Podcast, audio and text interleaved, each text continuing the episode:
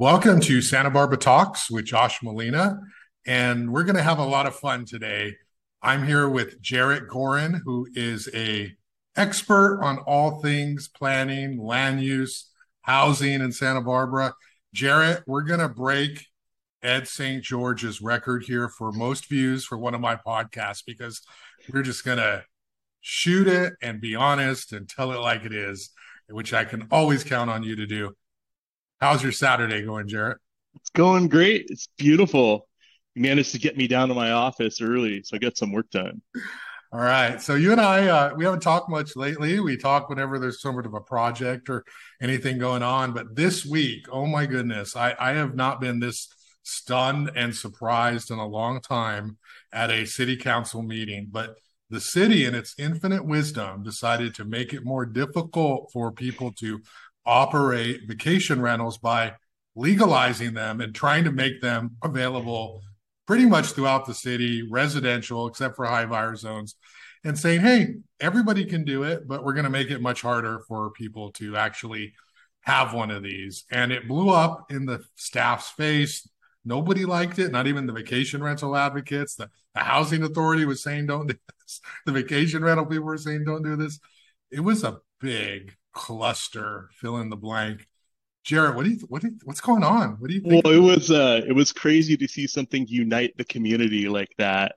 In one of my very first jobs when I worked for the government, a supervisor, um, we left this one kind of really difficult planning commission meeting, and my supervisor said to me, Well, um, if nobody at all is happy with you, then you did your job the right way. So I guess I guess staff did their job the right way on this one.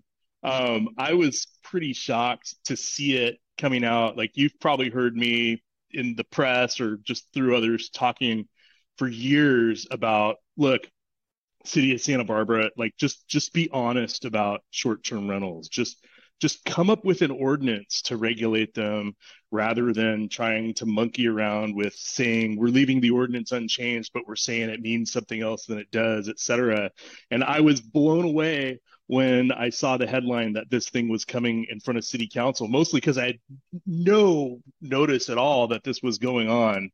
And that feeling was shared among a whole lot of other people. Um, you know, obviously, I know people in the industry that were doing these or trying to do these, and I'm familiar with the opponents of it. And like, none of us knew this thing was coming. They did like zero outreach at all. They they know I'm an interested party on short-term rentals because, well, I mean, among other things, I've been an expert witness when we sued them over it. So, I mean, they know what paying attention to this thing. Um, but yeah, I, I learned about it from your article. Right. Well, hey, that's that's what I do. What I do. I'm glad I had some impact on that day. I was looking at the staff report, thinking, "Are you kidding me? Why? Why is this coming up? I have to do a story ahead of the meeting." They did like zero outreach. Sorry to interrupt. Go ahead. But yeah, that was a disaster.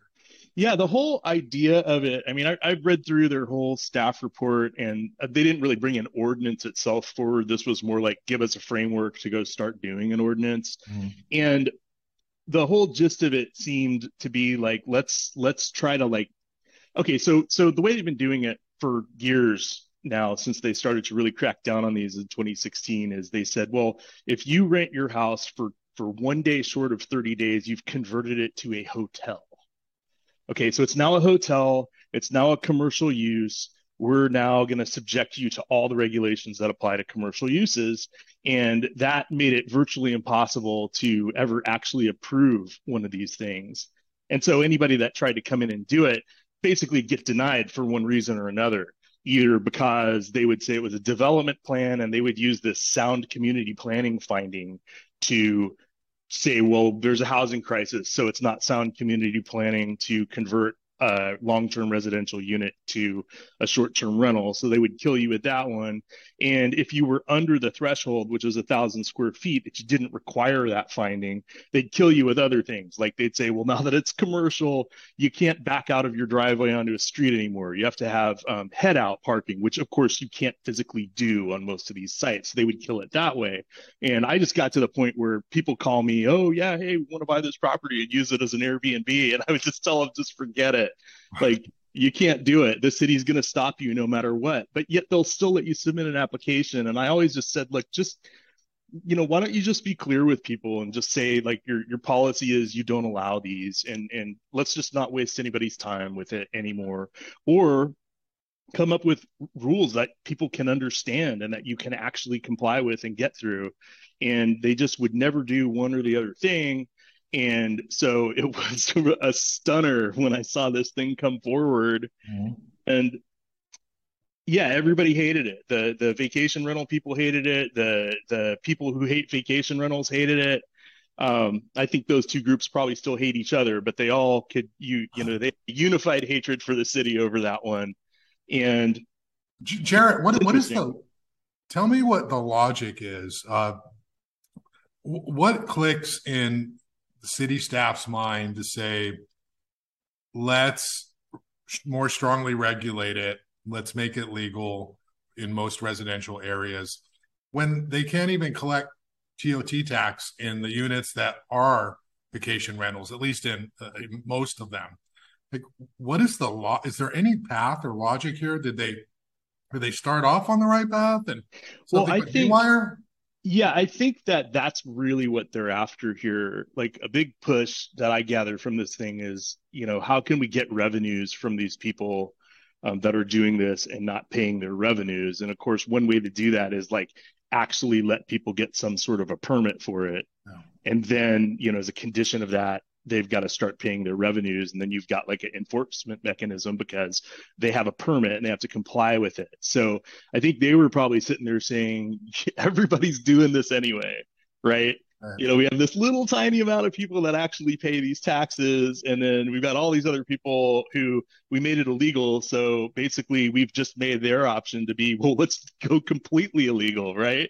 I mean if they won't let us do it and we've decided we're still going to do it then let's just go totally illegal and why would we pay our taxes on it either? So i think they were looking at uh, the city's got revenue shortfalls and before they cracked down on these things, the short term rentals that were paying TOTs, they were contributing a lot of money. I think if I remember correctly, like when they totally cracked down in, in early 2016, I think they saw an immediate drop in their TOTs, like by something like $3 million or something. I, I, you know, my, my memory isn't 100% perfect on this, but it was a lot. It wasn't like, oh, yeah, there's this sort of marginal decrease. It was noticeable. And, you know, maybe they figured out that if you cut off a huge amount of units that would generate these taxes that you're not going to get the money anymore and maybe they were after that um, that's the only thing i can really figure out on this i can't think of any motivation other than uh, I, money for why city staff would say, oh, yeah, let's just make it easier or even create a path for people to have these because they have just been 100% against them as long as I knew what they were or why they were a planning issue. So back to 2015, 2016, there hasn't been a single person at the city that supported this use. So that's that's my speculation on it. They they want to get revenues.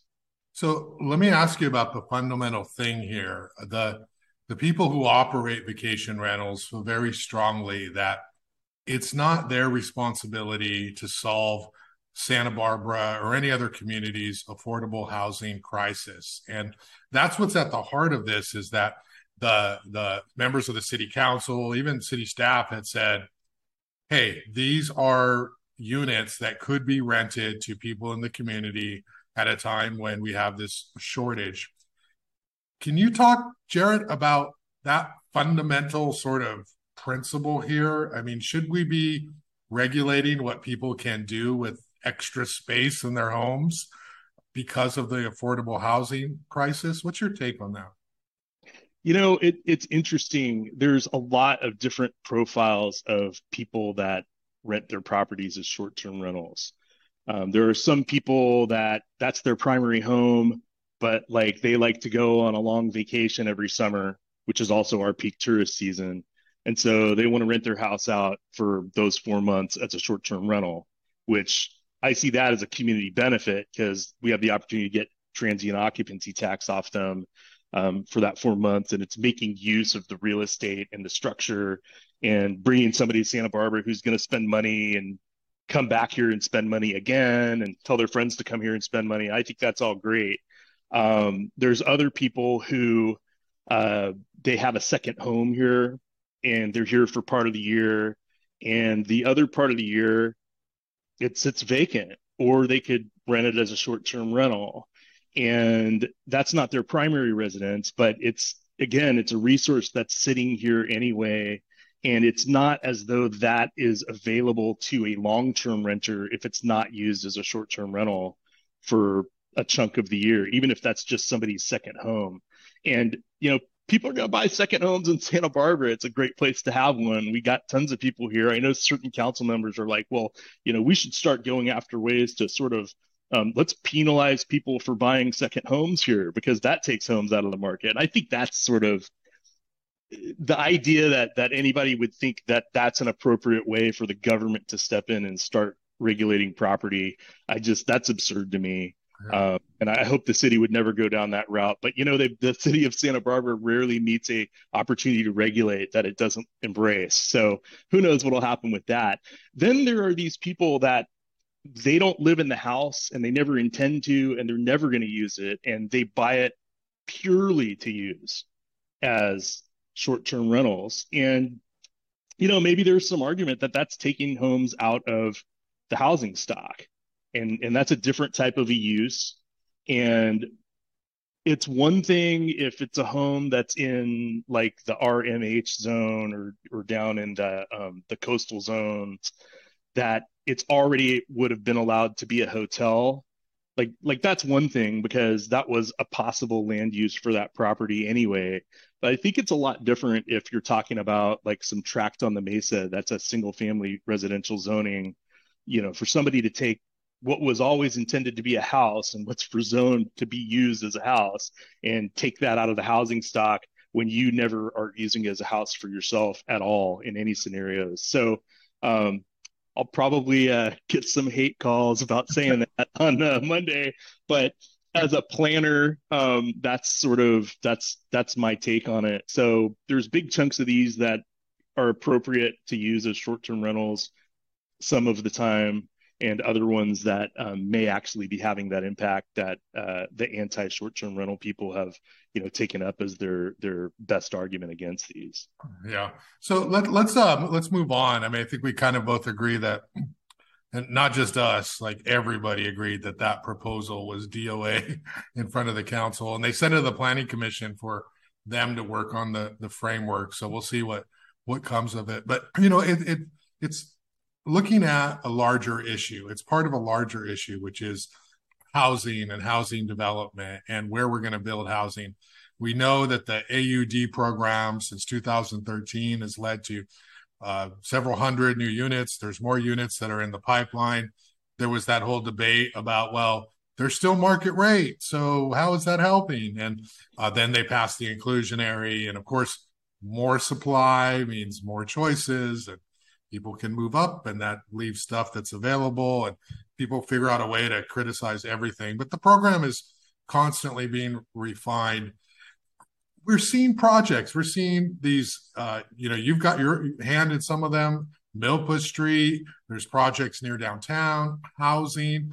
How is santa barbara doing jarrett in terms of its housing uh, challenges? Are, are we doing good? At development and review and approval? Are we still micromanaging everything? Uh, what's your if you're explaining Santa Barbara's housing issue to somebody who lives in, you know, Europe or something? Like, what would you say? What kind of job are we doing? Well, I mean, the first thing I would say explaining Santa Barbara's housing issues to somebody not from Santa Barbara is um, this is a community that overwhelmingly hates housing. like, yeah. the majority of the people who live here really don't care about whether we have housing at all. And they've got their housing and they're not interested in anybody else's ability to live here. And they haven't looked ahead to the fact that their own kids won't be able to live here because of their views and their almost universal opposition to every new housing project. And so that's really the root of the issue, Josh, in, in Santa Barbara is that the community doesn't really want housing if we're being honest with ourselves.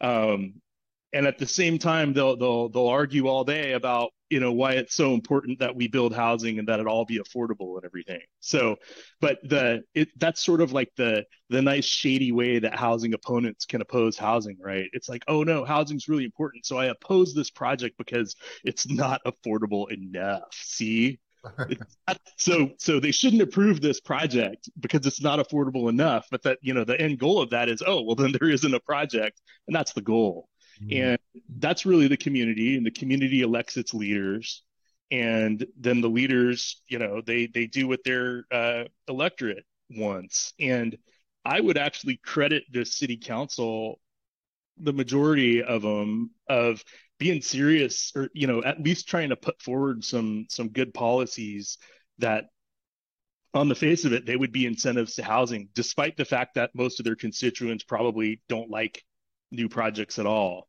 Um, so you know they've done some things. I thought like the uh, the elimination of a parking requirement in the downtown area i thought that was a really bold step that they took parking is one of the biggest site constraints when you're trying to design one of these projects. And i think that's really forward thinking. And of course there's you know a ton of opponents to it uh, including the city's own design review boards mm-hmm. who that's where the city's really got to work. The, these projects still have to go through design review at historic landmarks and architectural board of review.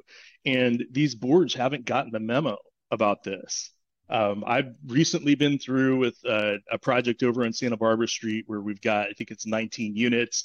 It's an affordable density bonus project. And the first time the project went there, the ABR was saying, well, we've got concerns about the lack of parking. Yeah. Well, number one, they shouldn't be talking about parking at all because it's outside their purview. But number two, it's it's wacky that the city council would say, we're giving you this as an incentive you don't have to have parking. And then our ABR is concerned about the lack of parking. And that delayed that project for months to have to go back and, you know, respond to a uh, ABR comments. And, you know, when I went back with it, I went back with the same project. And I just said, look, uh, you know, yeah, okay. They're like, how did you respond to our comments? And I'm like, well, you know, your comment about parking, um, we didn't respond to it at all because the city council this is their this is the city council's policy. This is how they're hoping to get this stuff. And you know we're going to go and we're going to do what the city council suggested. And like this idea of no parking i told them i'm like i'm like we didn't come up with this. The city council came up with this. And and we're going to go ahead and do what the city council wants. And recently talking with the city council member um, we were talking about this. And i just said look like if these guys can't get with the program and understand that this is the city's this is the city's strategy. I'm just going to appeal every project to city council and city council could be our decision maker because they're the ones that will stand up for their own policies um, because they're not enforcing or I, encouraging even or, or monitoring what their design boards are doing. And you know they appoint these people. And people say, that get appointed should be uh, they should be on board with the city's program i think yeah, and I have to say, I watched you. Uh, I think it was ABR um, for it's what seven hundred one Milpas Street, whatever. Oh, uh-huh. And this is something you do really well. Um, I don't know how many people are aware of it, but you've sort of earned your your credibility by being in the community for so long. People know you, they respect you. They don't always agree with you, but they give you the freedom to talk, right? And they don't cut you off. And I love it when you do this, because you do it often. When you get in front of the ABR or the HLC, you're like, look, we're here. We have a development agreement and we're not here to talk about all that other stuff. We're here to take your suggestions on these specific things. And we're not going to do, we're not going to redesign the project. And you did it really well at that recent meeting. You set the framework and they all acknowledged it. They all said, well, like they got scolded. They said, well, we can't really talk about that. So yeah, we, we like the project. Well, and you know, to their credit, they stayed focused. They stayed within sort of what the scope of the hearing should be about. And I feel like they gave us some good comments at that hearing. And there are things that, you know, we're going to incorporate most likely in the project because they stayed focused on the aesthetics and fine tuning those. And uh, that's what we should have done, and and that's what happened. So uh, that was encouraging uh, to go through that hearing. So there's two housing projects I wrote about recently. There's Bob Ludwig's project over on Milpas Street, which is like three different parcels. It's really massive, uh, right next to the Rusties there, and I'm pretty sure I forget what board it was, but it was they hated it. They're like, it's yeah, too big, Barbara. Get yeah. out of here. Come back with something else. And then there's the one on Chapala where the Volkswagen dealership, mm-hmm. Which they loved. They thought this is a great project. Do you have any thoughts on any of those projects and, and, and sort of which which one works, why it doesn't work? Uh, uh, we're seeing both want to build housing, but one on Milpas was hand. The other one on Chapala was, wow, this is exactly what we want to do in like an urban design area, and it's right near the Wildcat, and it's walkable and everything. So, what do you, what do you think of that sort of those two projects and that different advice and direction they gave?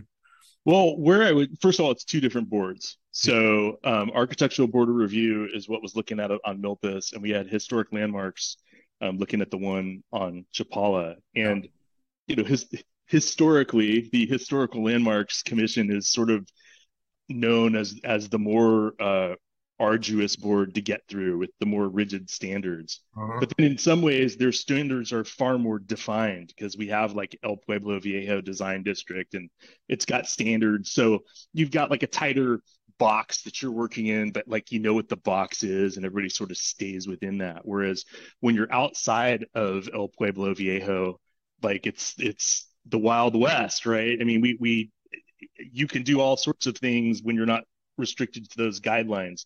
I think a big difference between those projects is where they are located. So the one on Volkswagen, okay, it's a four-story building.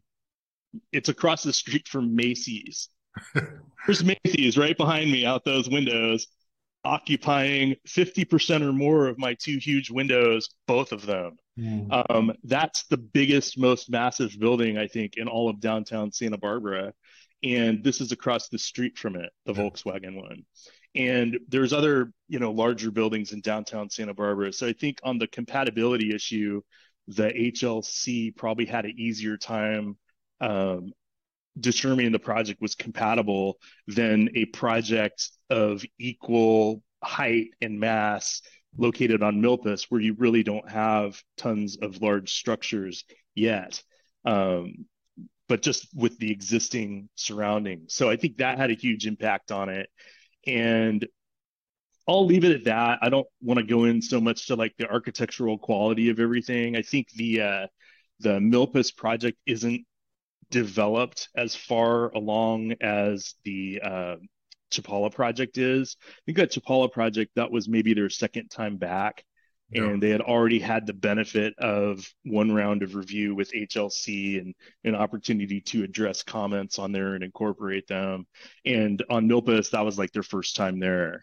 So that's another big difference. And then something to think about on these projects is, you know, the, the one on Chapala, it's got tons of details and things on the outside of it. And what people have to bear in mind is those cost a lot of money to do mm-hmm. And you don't get paid back for it like your renters aren't going to pay you a higher rent because you've got um, prettier tile on the outside of the building or really awesome real wood details on the building we want to have attractive buildings but sometimes with some of these projects i, I feel like people are so focused on just getting the entitlement, the the permission from the city to say, yeah, we'll let you build that, mm-hmm. that forget that they're going to have to pay for building it. That's the point.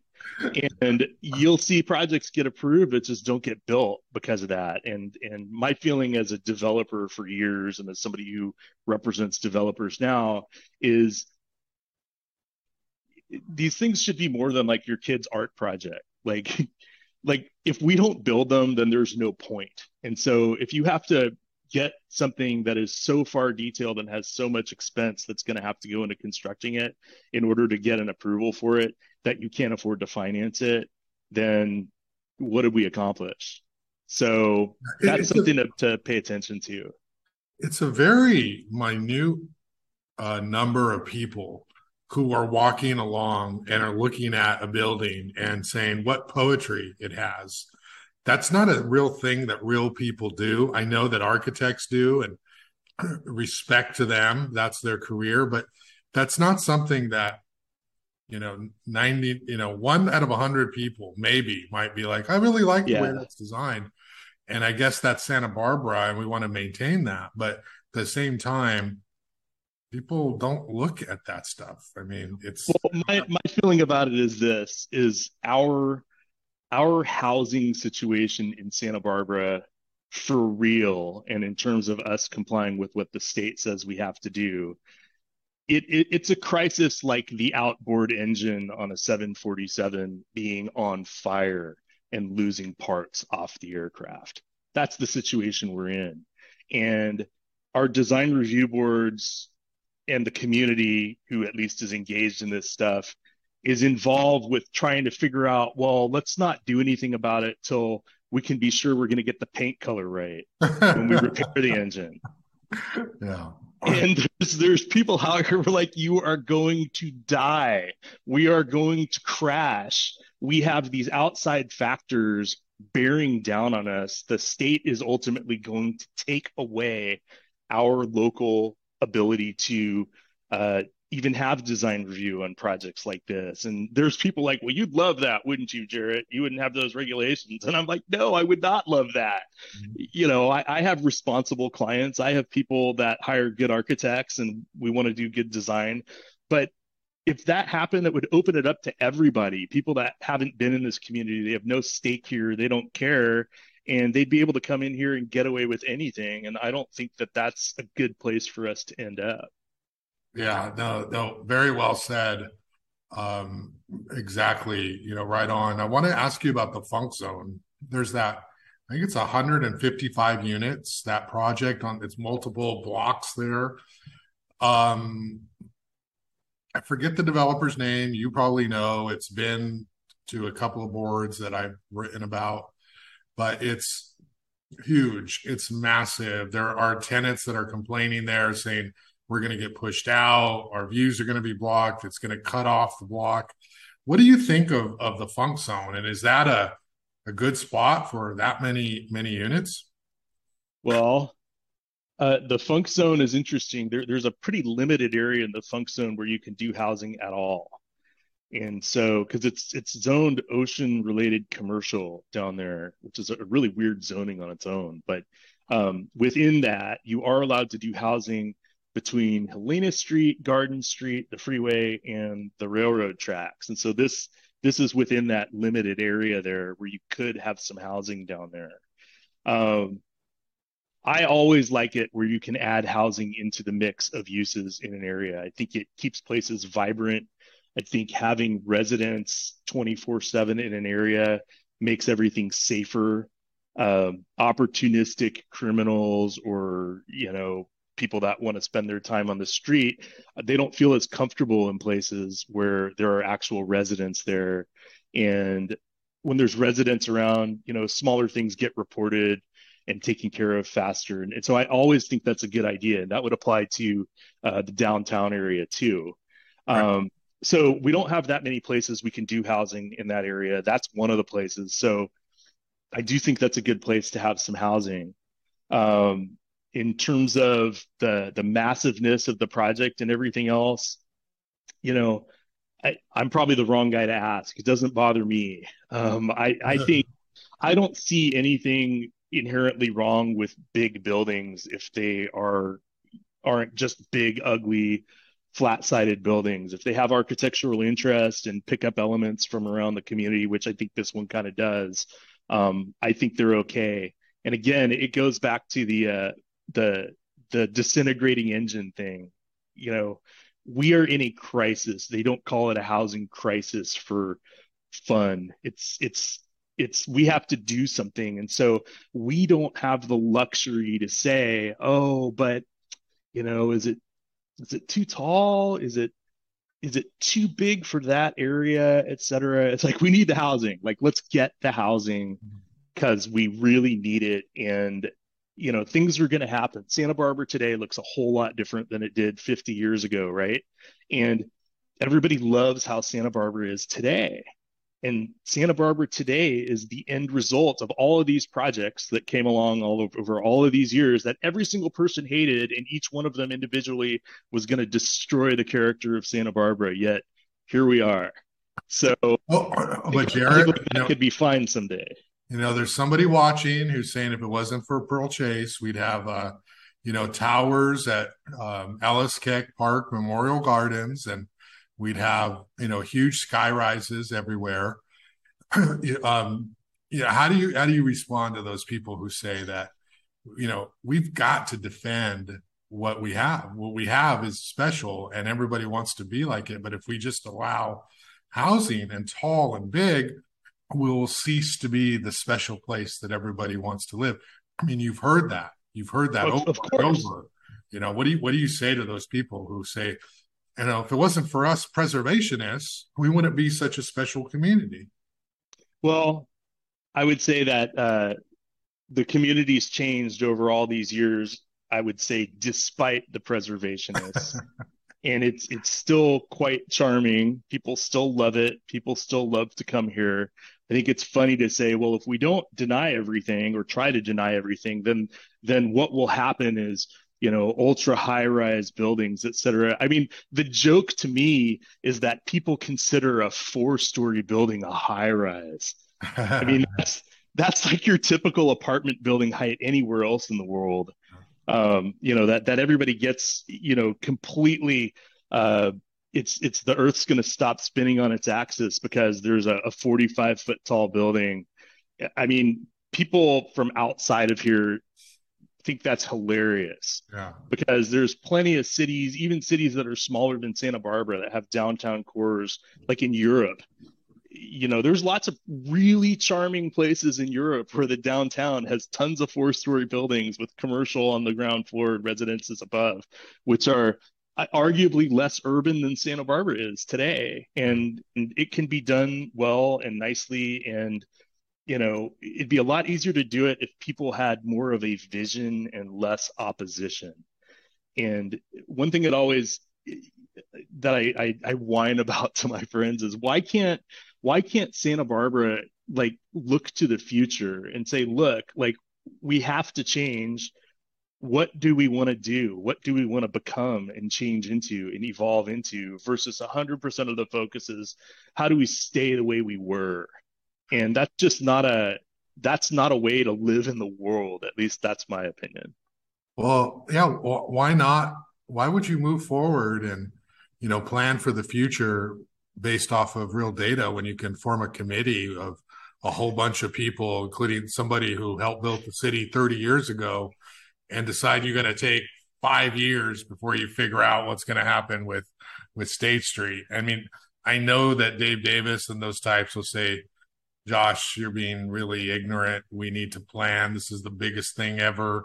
Um, we, it takes time and investment, and we're not going to do anything overnight. But um, it's not that complicated. I mean, somebody needs to give them a reality check. It is not that complicated. We can't wait that long. Maybe you, maybe you feel differently, but I mean, let's move to State Street. Let's look at the promenade. What is going on? Why are we waiting so long with all these studies. How many studies do we have to do? Well, keep telling us the same thing. Somebody needs to actually do something. One thing Santa Barbara is it, it, sort of their MO is that whenever there's a problem to solve, they have to start from scratch and come up with the solution themselves because, you know, clearly nobody in the world could do it better than we can locally, right? Uh, most of these huge problems we have are, are problems that other cities have had all over the United States in the world and and they've come up with solutions that worked really well.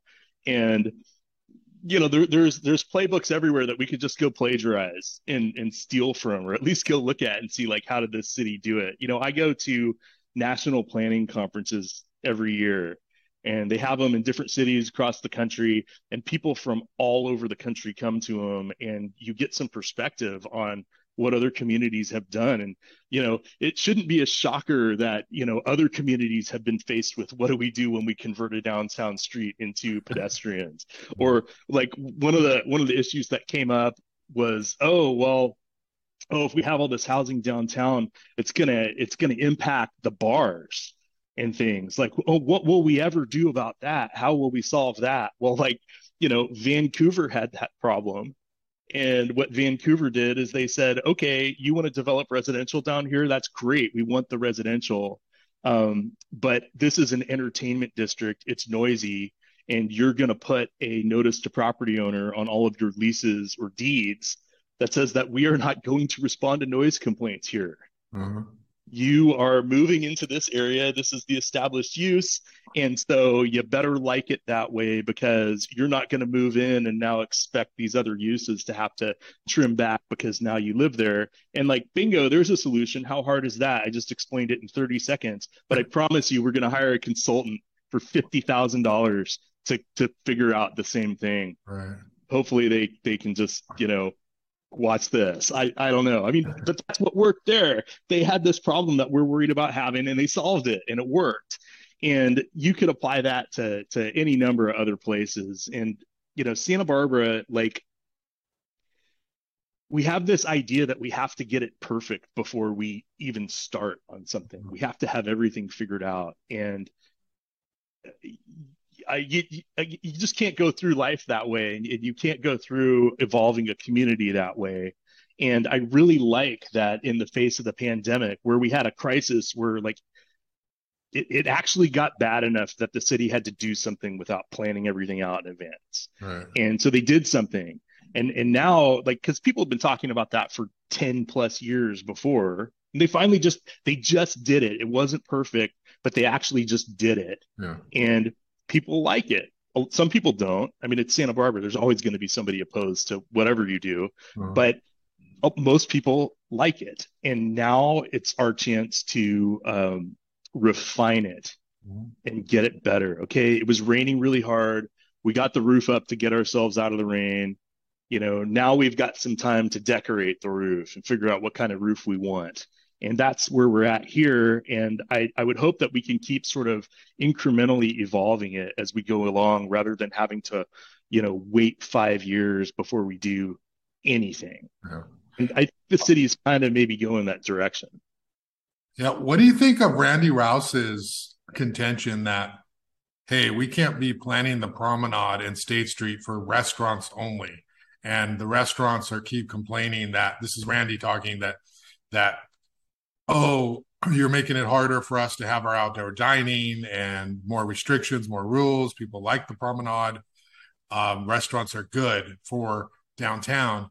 But you got Randy over here saying, yeah, if you're not on the 500 block, though, things are not good for you downtown.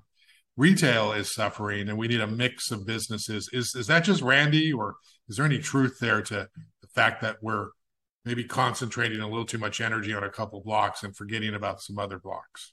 I I I agree with Randy. I you know, as a planner, you you can't just take one use and design something like a downtown retail epicenter around just one use. Yeah. Um, restaurants are great. They're a great thing to have down here. Experiential retail like that is one of the few things that isn't threatened as hard by you know the Amazons of the world because I just can't order a delightful outdoor dining experience from Amazon. It doesn't work. You have to go to a restaurant.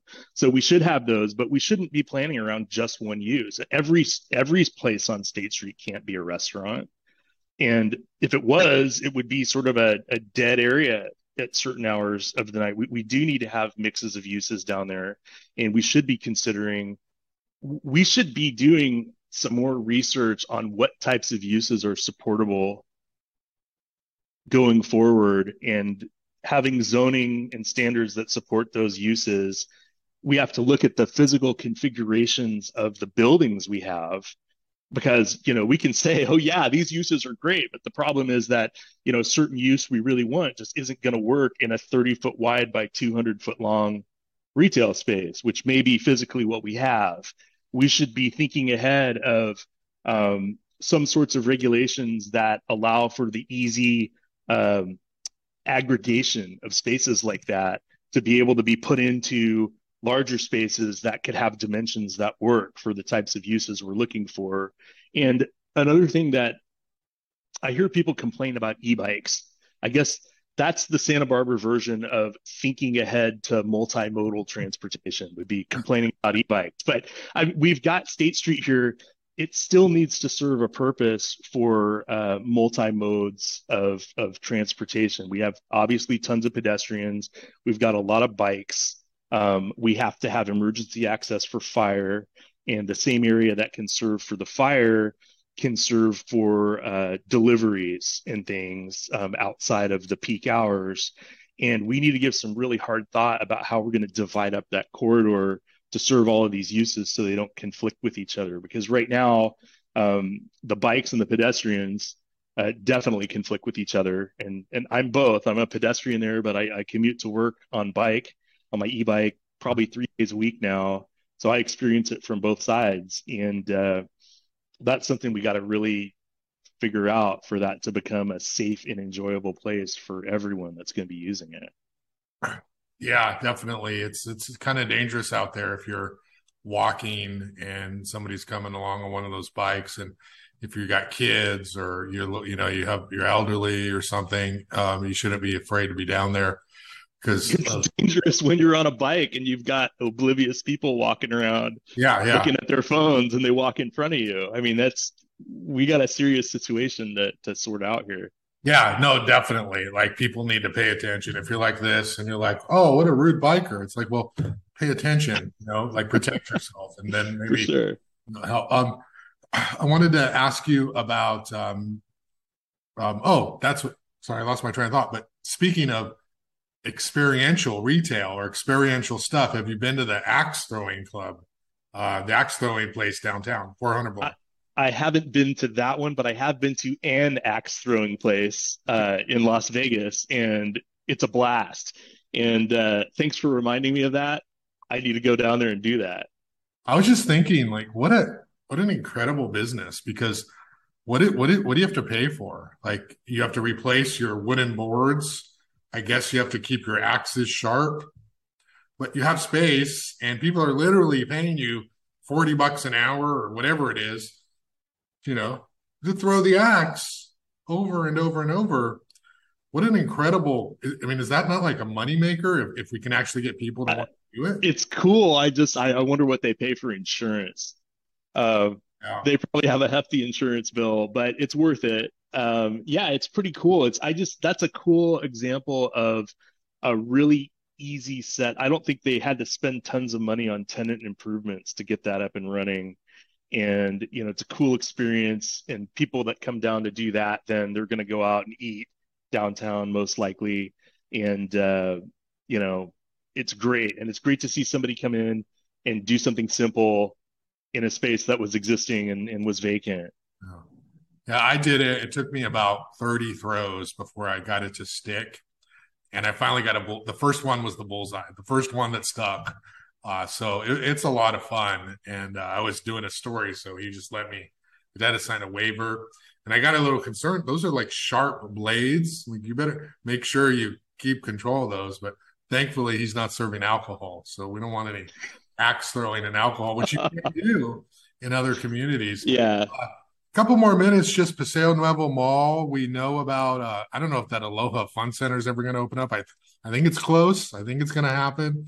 I think maybe they thought they could just open their doors and took a lot more permitting with the city to do what they're doing.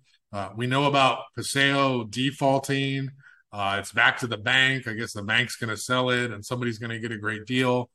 Uh, do you have any thoughts on Paseo Nuevo and what's what's to come? Can it continue to exist as as retail, or do we need to start over with that thing? I I think we should uh, we should demolish Macy's. Okay, just scrape it.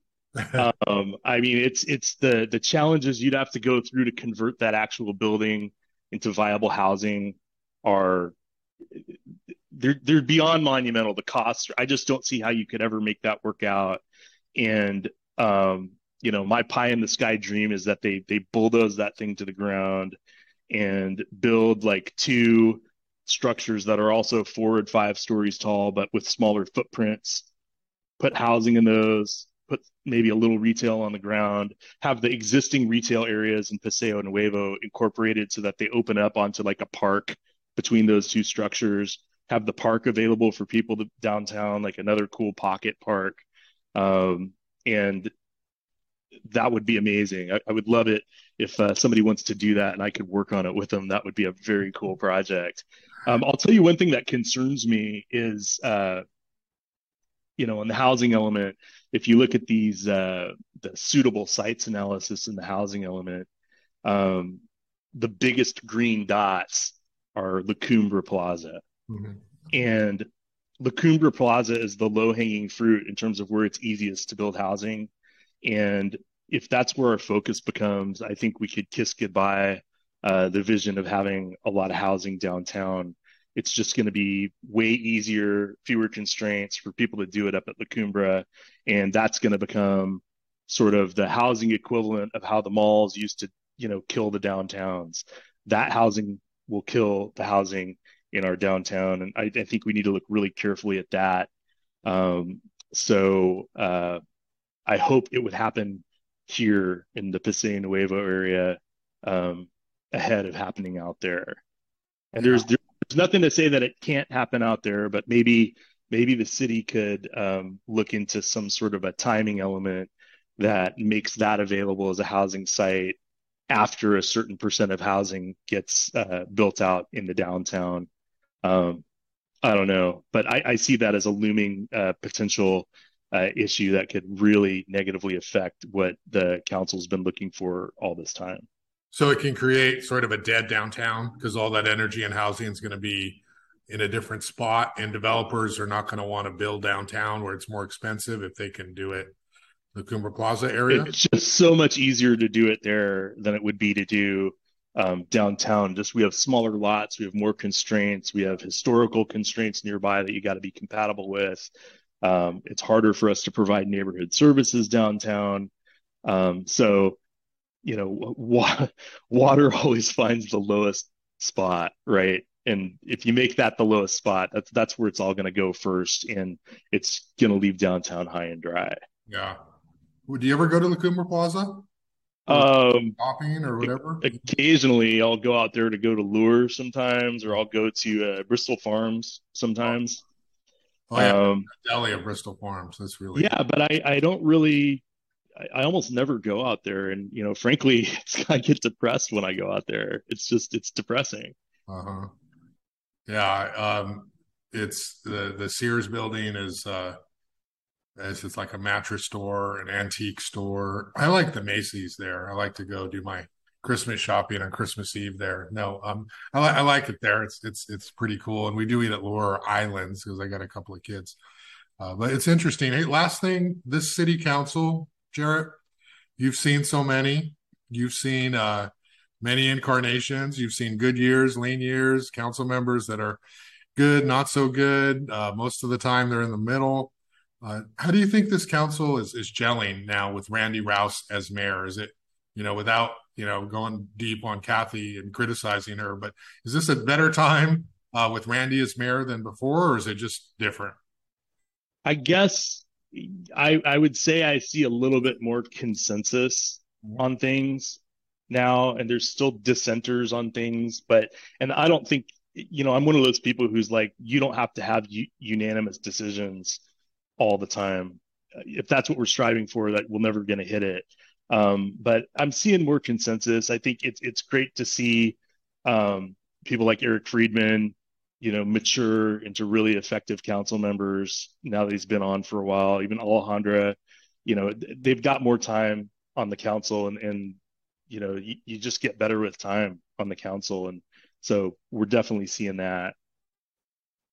Yeah, uh, Randy's a little more talkative on some issues, as we've seen, and you know, Kathy very much would you kind of could predict everything she would say. You knew exactly what she was going to say, and she would fall on sort of those party lines. And Randy, you kind of kind of know where he's coming from, but every now and then he just, just like he, restaurants, you know. He Randy he, Randy says what he thinks. Yeah, and and and he says it in sort of a really succinct way. I, I love what he said about the the downtown, like you know, we're just gonna paint everything brown. that, that was awesome. Um, yeah, I like that. And I think he's a practical person. You know, Randy, in my experience, is he's one of those people where he's like, okay, this isn't a hundred percent of the way I would want it, but you know, this is the fair thing to do or the practical thing to do. And so, you know, I'm going to support it. And that's an attitude that I think the community benefits from. And, and I think if the whole community was to adopt that attitude, uh, we could make some real progress on some things. I, I might not love the fact that they're building, you know, a 25 unit housing project a block and a half away from me. But, you know, we need housing really bad and and I want my kids to be able to live here or I want my kids coach to be able to live here and, and you know that's the kind of thing that's going to make that possible so you know I will I'll live with the minor personal sacrifice for the good of the community like I'm I'm willing to live with an extra 12 second delay at a stoplight if it means we can have a vibrant economy. Um, that, I, that's a trade I'm willing to make. And unfortunately, there's just a huge subset of our community that is they're not willing to make that. And you know, we we need to get there, um, and I think we will eventually. Yeah. Well, well, Jarrett, I really appreciate your time. Uh, you're uh, so smart on these issues, and you uh, have a lot of credibility because you've been doing it for so long, and you know you've uh, really been somebody who has a lot of respect around City Hall and uh, 630 Garden Street. And even when you're pushing hard on something, they listen to you. And uh, I like your candor and your frank talk. So thanks a lot for taking time here to chat about these issues. Yeah. Thanks so much for having me. Yeah.